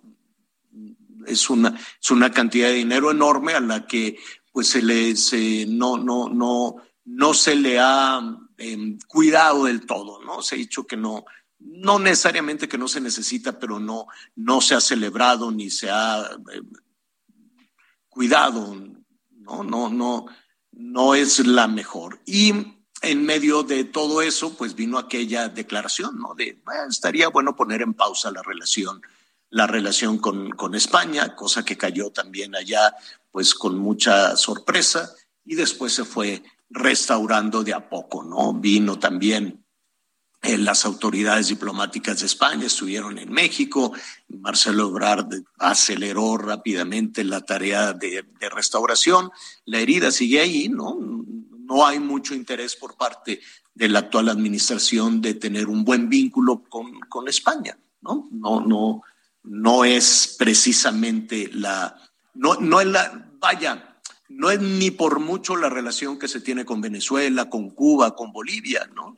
No, no se le hacen desfiles a los este, mandatarios de, de, España como a los de Cuba o a los de Venezuela. Queda muy claro y esa, esa, digamos, esa es una decisión que aquí no vamos a evaluar, no vamos a calificar, no vamos a decir eso es bueno o es malo, pero pues la actual administración prefiere estar del lado de, por alguna razón, de estos gobernantes eh, criticados de estas dictaduras que del lado del principal, de uno de los principales socios comerciales. Y esa es la apuesta, eso es lo que hay, ¿no? No, no cerrar la puerta a España, abrirle la puerta a Venezuela, Cuba, a Nicaragua. Estos gobiernos tan, tan criticados en los términos, en términos de, de libertades y de derechos humanos. En fin, en lo que hay, pero lo importante pues es el reconocimiento al maestro Eduardo Matos. Bueno, vamos a continuar este, con nuestros eh, invitados. Fíjese que em, hace unos momentos estábamos hablando precisamente al iniciar la segunda parte del programa y lo comentaba con mis compañeros Anita y Miguel. Les decía, bueno, ustedes ya vieron, fueron este, el fin de semana, ya hicieron sus compras, hay ya alguna diferencia en el ticket, en el gasto y la verdad es que no se ve ninguna diferencia. ¿No? El, eh, el, el gasto sigue siendo eh, enorme. Esta eh, situación de una inflación cercana al 8%, 7. no me quiero equivocar, 7.76 creo, si no me equivoco, pero en realidad los precios han elevado muchísimo. Entonces hubo un acuerdo allá en Palacio Nacional que le decían paquete contra la carestía contra la carestía y contra la inflación. Y se tomaron ahí muchísimas decisiones. Después el Banco de México em, aumentó en medio punto la tasa de interés porque uno se queda pensando, bueno, ¿y qué, qué relación tiene el aumentar las tasas de interés con que las cosas este, puedan bajar de precio? Y desde luego para el Banco de México es incentivar el ahorro, que la gente deje de gastar. Y al dejar de gastar, pues puedes cuidar un poco la economía. Lo estoy sintetizando, ¿eh? lo estoy sintetizando mucho. El tema puede ser muchísimo más complejo. Y después eh, se tomó esta medida en torno a los productos de, eh, de la canasta básica, de exentar de impuestos, de aranceles algunos productos de la canasta básica. ¿Esto ha tenido ya algún efecto? Vamos a platicar en este momento con Raúl Uranga, él es eh, presidente de la Cámara de Comercio de Guadalajara. Saludos a nuestros amigos en Guadalajara. em, y me da muchísimo gusto platicar con él. ¿Cómo estás, Raúl? Muy buenas tardes. Muy buenas tardes, muchas gracias y encantados de estar aquí con ustedes. Oye, ¿tú ya has eh, notado algún beneficio en la economía, en la economía familiar o en la economía de los, de, los eh, eh, agremiados en la Cámara de Comercio después de estas medidas, de por lo pronto estas tres medidas que hemos enumerado? No, todavía no, no tienen efecto y, bueno, también es importante señalar que, que son medidas que están, están en proceso de implementación. Ayer se hizo el anuncio pues del tema de los aranceles cero que están implementados en aduanas y obviamente el tema, por ejemplo, del arancel cero, pues también implica que muchos de los distribuidores, comercializadores, pues tienen que buscar proveedores en países que antes no eran eh, naturales o no eran proveedores naturales de, México. Entonces, pues es una cadena, una instrumentación que va a tomar tiempo en que veamos eh, pues el resultado. ¿por qué, ¿por qué se tienen que buscar, por qué se tienen que buscar nuevos mercados o nuevos pues proveedores, Raúl? Pues hay, hay temas, por ejemplo, temas eh, muy importantes como, por ejemplo, la carne de pollo, en donde, por ejemplo, no teníamos acuerdo con Brasil. Brasil es uno de los principales productores y tenía un arancel del 75%, ¿no? Entonces, eh, estamos viviendo también, este es un problema no de México, es un problema mundial en donde hay una, las cadenas de suministro están, hay una, están, ah, están afectadas, hay escasez de materias primas, hay movimientos y esta inflación pues la está teniendo también Estados Unidos. Este, y, y aquí es bien importante que las medidas que se tomaron en conjunto entre la iniciativa privada y el gobierno federal eh, para que tengan impacto, pues va a tener, va a mover, va a permitir traer de otros países productos o materias primas que antes no se hacía. Y obviamente, pues hay un tema de encontrar los proveedores y luego de la logística de que lleguen esos productos o materias primas a México y pues va a tomar un tiempo. Nosotros en la Cámara de Comercio de Guadalajara pues hemos sido muy claros que lo que no vemos es que vaya a haber una reducción de precios en el corto plazo, sino más bien un mantenimiento o ya no una escalada tan abrupta de precios como lo hemos estado viviendo en los últimos meses. Eh, eh, ¿Sí bajarán los precios o bajarán? Estamos hablando a futuro de nueva cuenta. Y en el discurso político siempre estamos hablando a futuro, nunca es, es muy difícil hablar de, del presente. ¿Cuándo consideras tú, Raúl, que se puede, pues si no disminuir los precios, por lo menos que no suban? Sí, nosotros estamos calculando que en un mes, entre 15 días, un mes, empezaremos a ver ese mantenimiento. Hay empresas que han hecho un compromiso, y es un compromiso voluntario importante, en que ya no va a haber incrementos, este, por ejemplo, el pan de caja, entre otros, este, y el, el, consumidor sabe que pues, va a poder comprar ese pan de caja a tal precio y no va a haber movimientos, y es un compromiso pues de toda la cadena de distribución. Sin embargo, este, como comentaba, pues estamos en un periodo de instrumentación en donde lo que nosotros esperamos es que haya un mantenimiento de los precios, ya no haya incrementos, y obviamente pues el escenario optimista sería el que los precios bajaran, ¿no? Este Canirac, eh, que, agrupa a todos los restauranteros, ellos hablan de que sí puede haber una disminución de precios, eh, ojalá sea así, pero nosotros eh, estamos esperando un mantenimiento en el nivel de precios. Eh, eh, finalmente, yo te quiero preguntar si algún consumidor, no nada más en, en Jalisco, sino en todo el país, eh, tú puedes tener en tu casa la lista de los 21 productos, ¿no? No es tan complejo, puedes decir, estos 21 productos son los que el gobierno dijo que ya no van a subir y que eventualmente van a bajar. ¿Qué pasa si algún consumidor llega y dice, oye, ¿por qué subió el limón? ¿O, o por qué me estás vendiendo el huevo?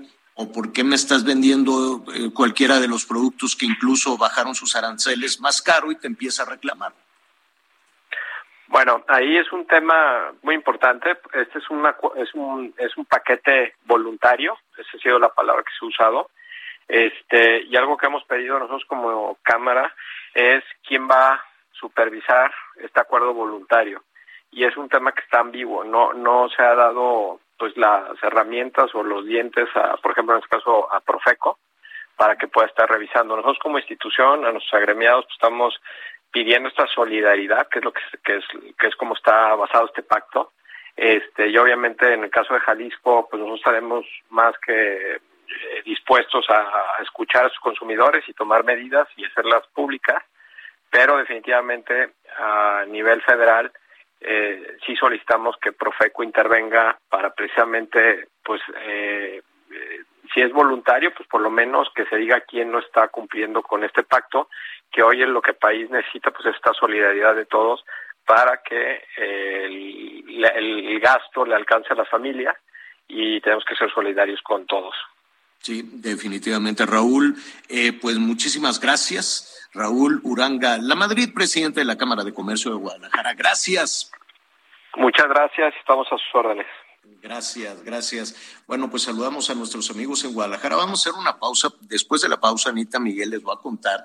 Ayer me dieron una muy buena noticia en términos de, de audiencias allá en Guadalajara, la 100.3 de la FM, el Heraldo Radio en Guadalajara, 100.3 de la FM. Saludos con mucho, mucho cariño a nuestros amigos en Guadalajara y en Monterrey también me dieron muy buenas noticias. Gracias, gracias, gracias por sintonizarnos todos los días en el 99.7 de la FM en Monterrey, Nuevo León. Vamos a hacer una pausa y volvemos inmediatamente.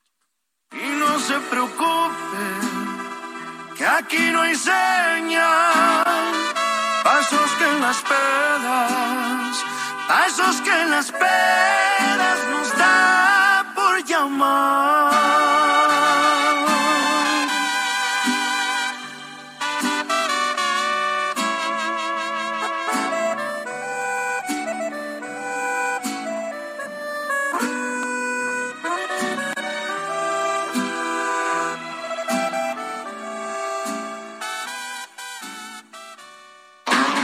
Nosotros. Volvemos con más noticias. Antes que los demás. Todavía hay más información. Continuamos. En Soriana te apoyamos con nuestro precio aliado, porque estamos de tu lado. Huevo blanco precisísimo 18 piezas a 41.90. Higiénico Regio R3, Almond Touch 4 rollos a 34 pesos. Y jabón de tocador Palmolive clásico en barra de 100 gramos a 9 pesos. Soriana, la de todos los mexicanos. A mayo 19. El gobierno de la Ciudad de México anunció que del 19 al 27 de mayo se vacunará contra COVID-19 a los menores de edad de 12, 13 y 14 años sin comorbilidades que no han recibido ninguna dosis de Pfizer. Y con esto un recorrido informativo por nuestro país.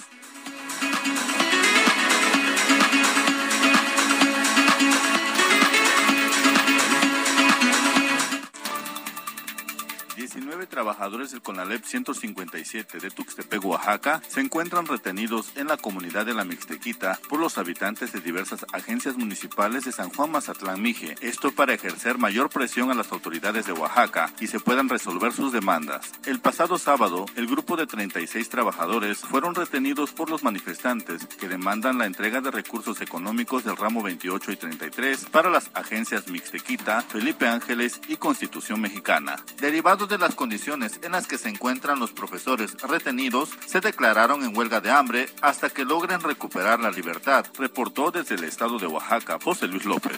Cinco personas migrantes fueron encontradas sin vida en un vagón de ferrocarril que estaba estacionado en el municipio fronterizo de Piedras Negras y que provenía de Estados Unidos, según dio a conocer de manera oficial la Secretaría de Seguridad Pública. Trascendió que los migrantes murieron por deshidratación, pues estaban en una tolva del tren. Sin embargo, esta versión no ha sido confirmada y autoridades ya abrieron una carpeta de investigación para determinar las causas del fallecimiento. El hallazgo fue realizado por elementos de la Agencia de Investigación Criminal de la Fiscalía General del Estado. Todavía se desconocen las identidades de las cinco personas fallecidas. Desde Coahuila, Alejandro Montenegro. La jefa de gobierno Claudia Sheinbaum informó que entre mayo de 2019 y abril de 2022, la Ciudad de México tuvo una reducción del 62.7% en los homicidios dolosos y de 58.8% en los delitos de alto impacto. Asimismo, detalló que actualmente ninguna alcaldía de la capital se ubica dentro de los municipios con mayor incidencia delictiva, lo cual se refleja en la percepción de inseguridad de los habitantes del país, de acuerdo con cifras del INEGI. La mandataria capitalina señaló que estos indicadores son resultado de la coordinación con el gobierno de México y la implementación de una estrategia basada en cuatro ejes: la atención a las causas, más y mejor policía, inteligencia e investigación y coordinación. Estamos por debajo de la ciudad de Nueva York en términos de homicidios dolosos diarios por 100.000 habitantes, por debajo de Florida, por debajo de Nueva Orleans, por debajo de Los Ángeles y por debajo también de otras ciudades del país, de Bogotá, de Medellín, solamente por encima de ciudades como Washington. Esto pues hace a la Ciudad de México una de las ciudades más seguras del mundo. Informó Liz Carmona.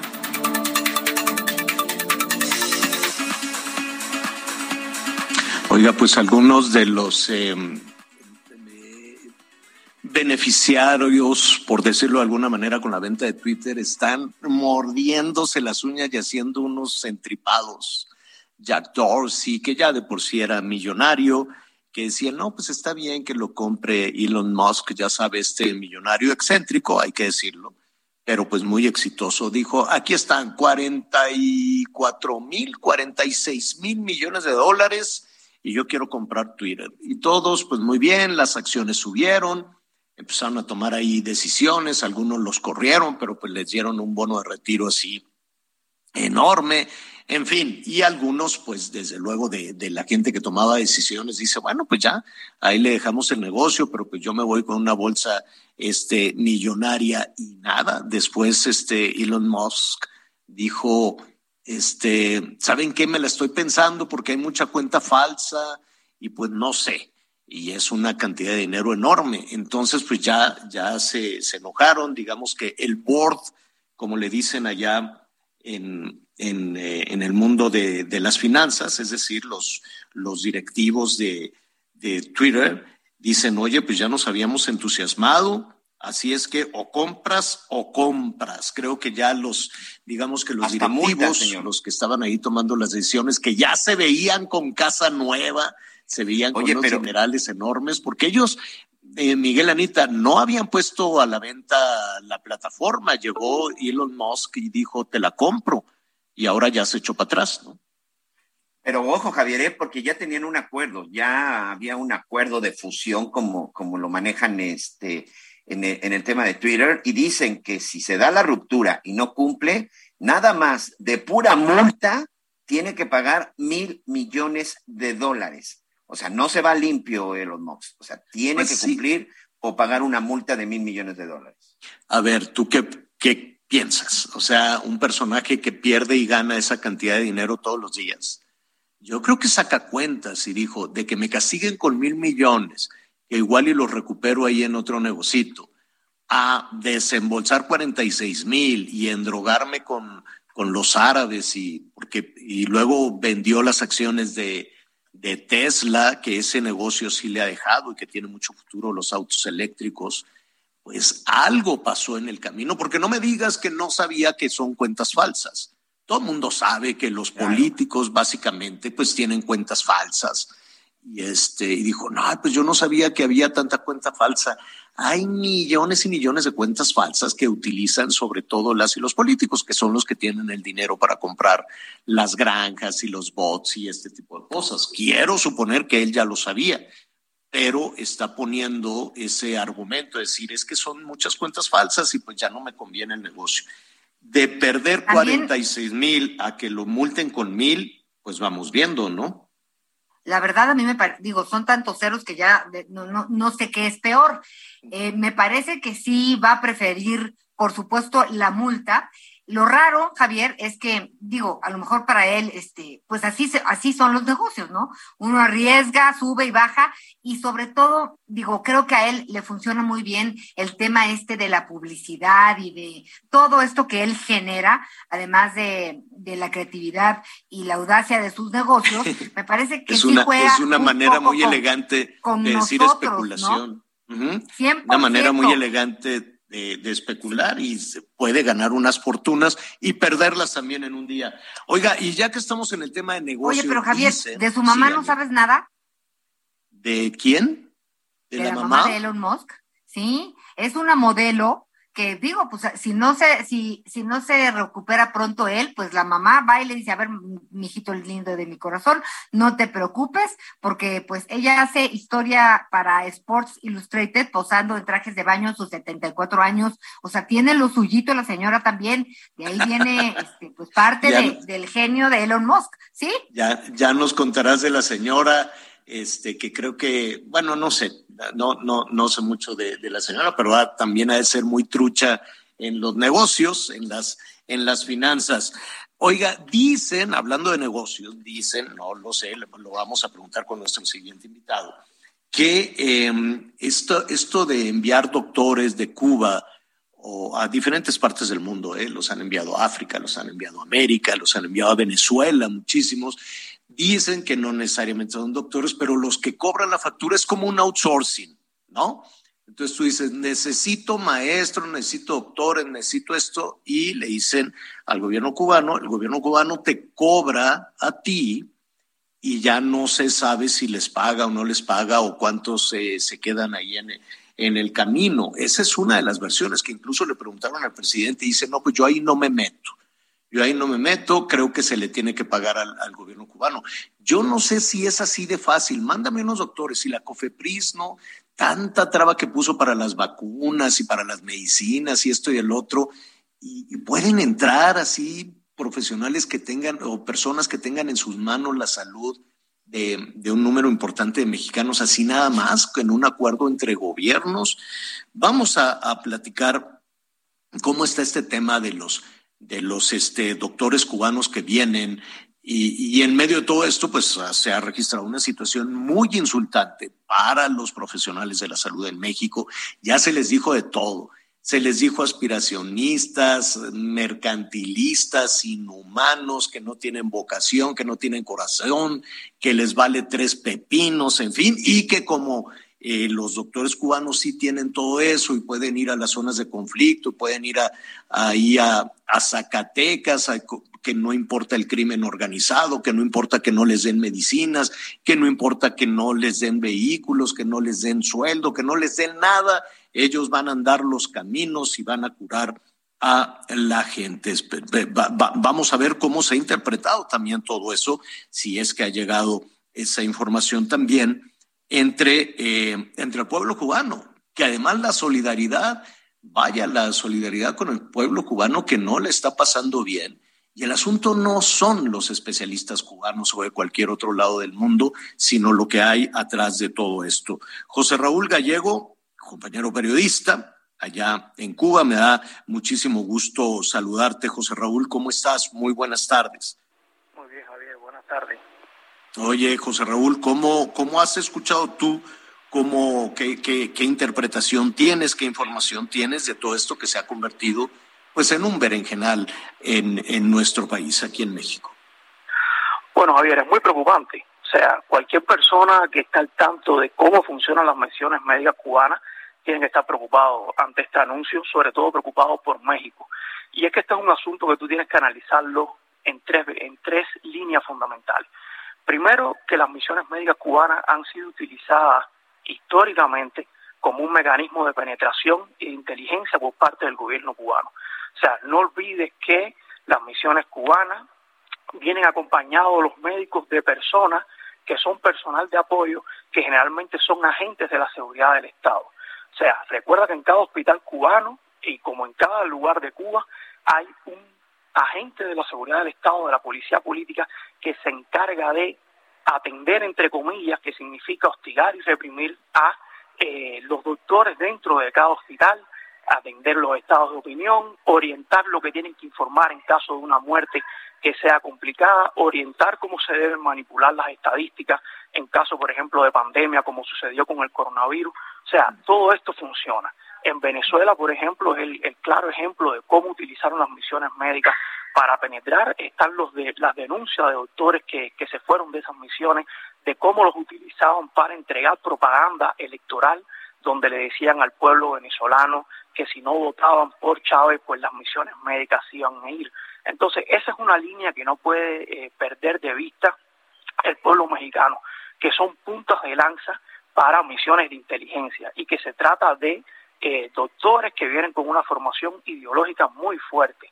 O sea, basta revisar, por ejemplo, el reglamento del destacamento Carlos J. Finlay, donde ponen eh, cuestiones políticas como el de la defensa del país, incluso con las armas, por encima de cuestiones del juramento hipocrático, como es defender la vida a toda costa. Esa, esa es una primera línea de análisis que creo que es muy importante y muy peligrosa para un país como México, sobre todo en medio del acercamiento que hay entre los dos gobiernos.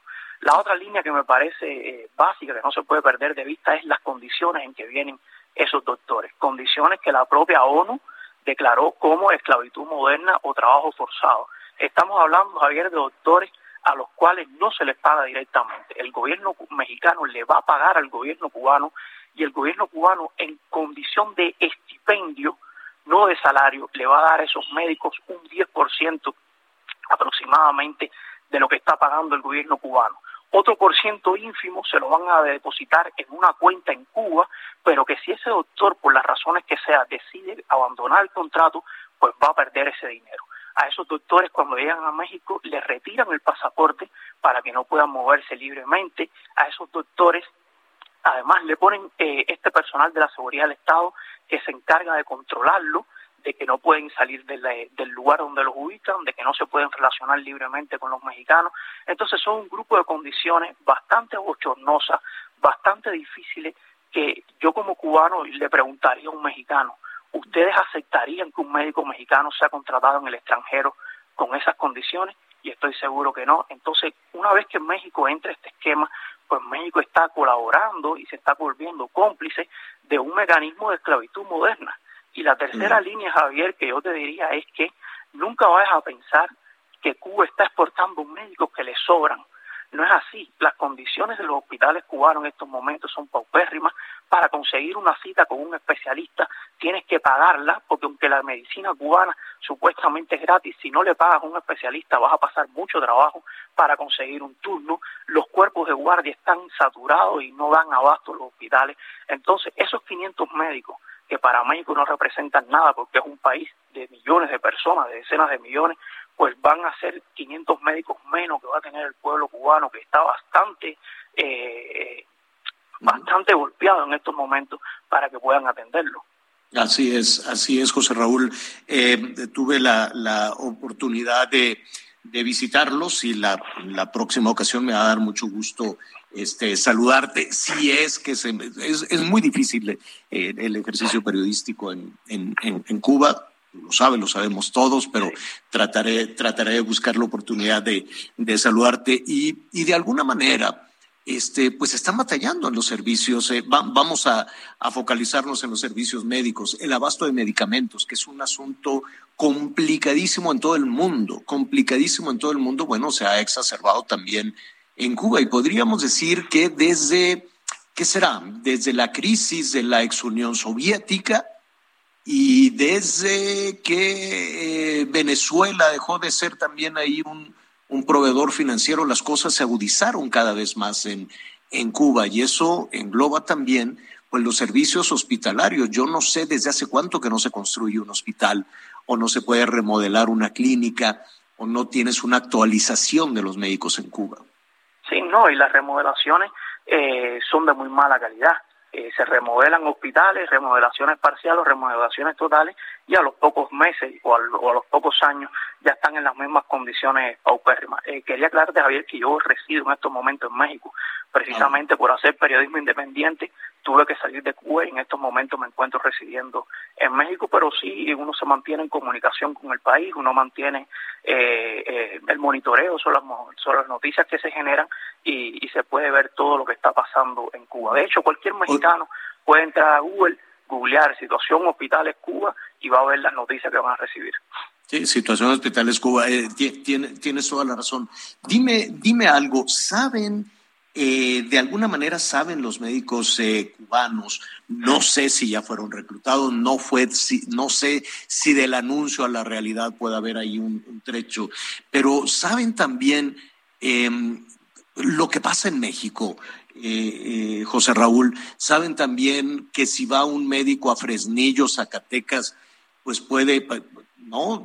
El ejercicio el ir a curar a una persona en medio de las balaceras o que llegue de pronto el crimen organizado y, levante al médico, tú vienes aquí a curar a, algún gatillero o, saben lo que les pasa en Durango, les pasa en Chihuahua, les pasa en los estados a donde quieren enviar estas brigadas de médicos cubanos. ¿Lo sabrán allá? Yo creo que posiblemente no tengan la información al detalle, Javier, pero eso no quiere decir que no conozcan que van a escenarios conflictivos. Recuerda que incluso estos médicos han sido mandados a aldeas en África en medio de conflicto y que hoy por hoy, por ejemplo, todavía tenemos dos médicos que están secuestrados hace más de un año y que el gobierno cubano dice que está haciendo gestiones, pero la práctica es que no ha hecho nada y esos médicos siguen secuestrados hace más de un año. ¿Qué pasa, Javier? Que la situación en Cuba es tan difícil porque sí, no vamos a negar que hay un, hay un componente de solidaridad. Fíjate que yo jamás criticaría a los médicos cubanos pero tampoco podemos perder de vista que es que la situación en Cuba es tan difícil que esa posibilidad de que ese médico viaje, aunque sea en estas condiciones de salario del 10%, aunque sea mandando de una situación en una zona que es prácticamente de guerra, va a tener mejores beneficios económicos que trabajando en Cuba, donde se parten el lomo haciendo guardias, trabajando en malas condiciones, el pago no excede de unas decenas de dólares al mes.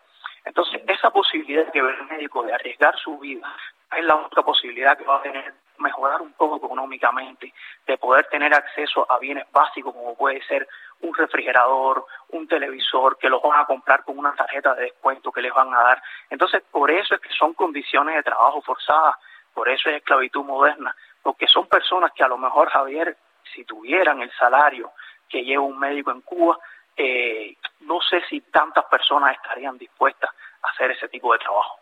Sí, definitivamente. Y únicamente eh, eh, señalar, mira, hay, hay, oficios como, como el nuestro, como el tuyo, como el mío, el de Anita, el de Miguel, que lo podemos ejercer en diferentes partes del mundo, ¿no?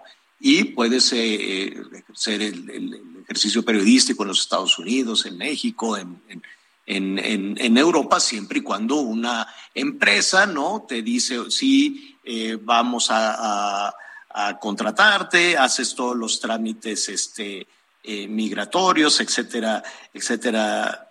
Eh, en fin, todo lo necesario para hacer todo este tipo de, de cosas, pero hay otros oficios, este José Raúl, donde no es únicamente que una empresa te contrate y ya puedas tener el permiso para, para, trabajar, tienes que seguir con todo el proceso migratorio. En el caso de los, de los abogados, por ejemplo, pues no es lo mismo eh, el, ejercicio de las leyes, el concepto la interpretación de las leyes en México que en los Estados Unidos o que en España o que en Cuba mismo. Y en el caso de los médicos también requieres una certificación, este, que yo supongo que antes de que empiecen eh, con su ejercicio, pues el gobierno mexicano les tendría que eh, certificar, o por lo menos el ministro en retiro José Ramón Cosío acaba de decir eso, los médicos cubanos tendrían que revalidar sus estudios este, si van a hacerlo como, como especialistas y tener un certificado, cosa que pues se ve difícil, ¿no? Sí, se ve difícil y ya vimos que cuando el COVID no pasó y que incluso hubo quejas de médicos mexicanos respecto a la preparación de algunos de los médicos que vinieron en esa comitiva. Pues ahí hay tema. Este, por lo pronto te agradezco que nos ayudes a, ver, a entender, ¿no? Es una, es una situación que eh, no debería de convertirse en un estigma para los profesionales cubanos en todo sentido, en la comunicación, en la ciencia, que los hay, los hay muy buenos, sino darle la verdadera dimensión a, este tema, ¿no? Yo creo que el problema no es como han querido presentarlo eh, las personas que defienden esta medida no es un problema de xenofobia. Eso es falso. Yo soy cubano, llevo ya tiempo en México y yo puedo decir que nunca me he sentido discriminado en este país. Eh, no sé si otras nacionalidades lo puedan decir. Yo como cubano nunca me he sentido discriminado y he tenido acceso a la mayoría de los eventos. El problema no es que el médico sea cubano. El problema es en las condiciones que están trayendo el médico cubano. Si hubiera una contratación abierta y, y la argumentación la argumentación para que vengan, ¿no? Que la, argumentación es denostar a los a las y los médicos mexicanos. Donde la persona se pudiera contratar libremente, donde pudiera presentarse un concurso, pues ahí no hay problema, donde el Estado le pague directamente a esos médicos, donde esos médicos puedan viajar incluso con su familia, si así lo desean. Yo creo que nadie se opondría a eso, porque además estamos conscientes de que hay problemas con la salud pública en México y que necesitan ser resueltos, que no lo van a resolver con 500 médicos cubanos, que necesitan de políticas públicas, de un mejor aprovechamiento de los médicos mexicanos. Pero nadie se opondría a, un, a, que vengan médicos de otro país a trabajar. El problema es las condiciones y lo que hay detrás de ese tipo de contratos que te reitero son utilizados como punta de lanza para penetrar ideológicamente y para penetrar organizaciones y sociedades oh. e intervenir en la política interior. José Raúl, se nos vino el tiempo encima, pero quisiéramos continuar con este y otros temas. Por lo pronto, muchísimas gracias. Gracias a ti, gracias a ti por la invitación. Al contrario, pues ya nos vamos, Anita, Miguel. Este, este tema está candente.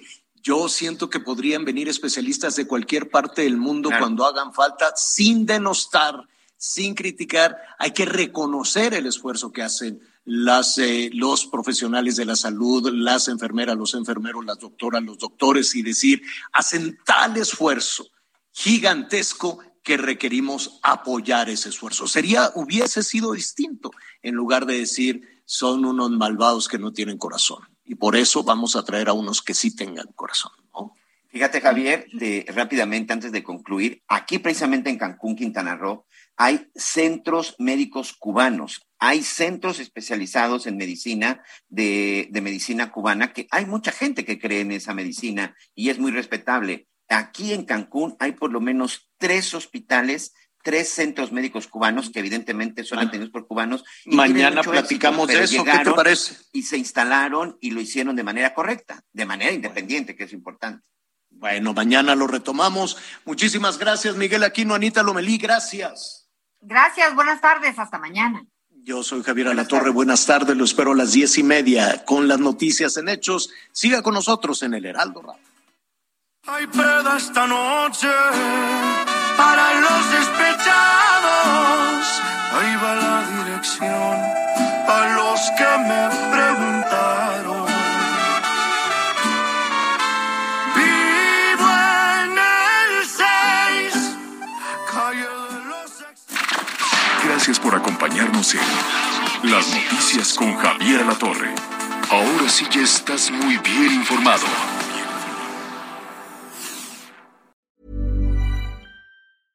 Ever catch yourself eating the same flavorless dinner three days in a row? Dreaming of something better? Well, HelloFresh is your guilt-free dream come true, baby. It's me, Kiki Palmer. Let's wake up those taste buds with hot, juicy pecan-crusted chicken or garlic butter shrimp scampi. Mm. Hello Fresh. Stop dreaming of all the delicious possibilities and dig in at HelloFresh.com. Let's get this dinner party started.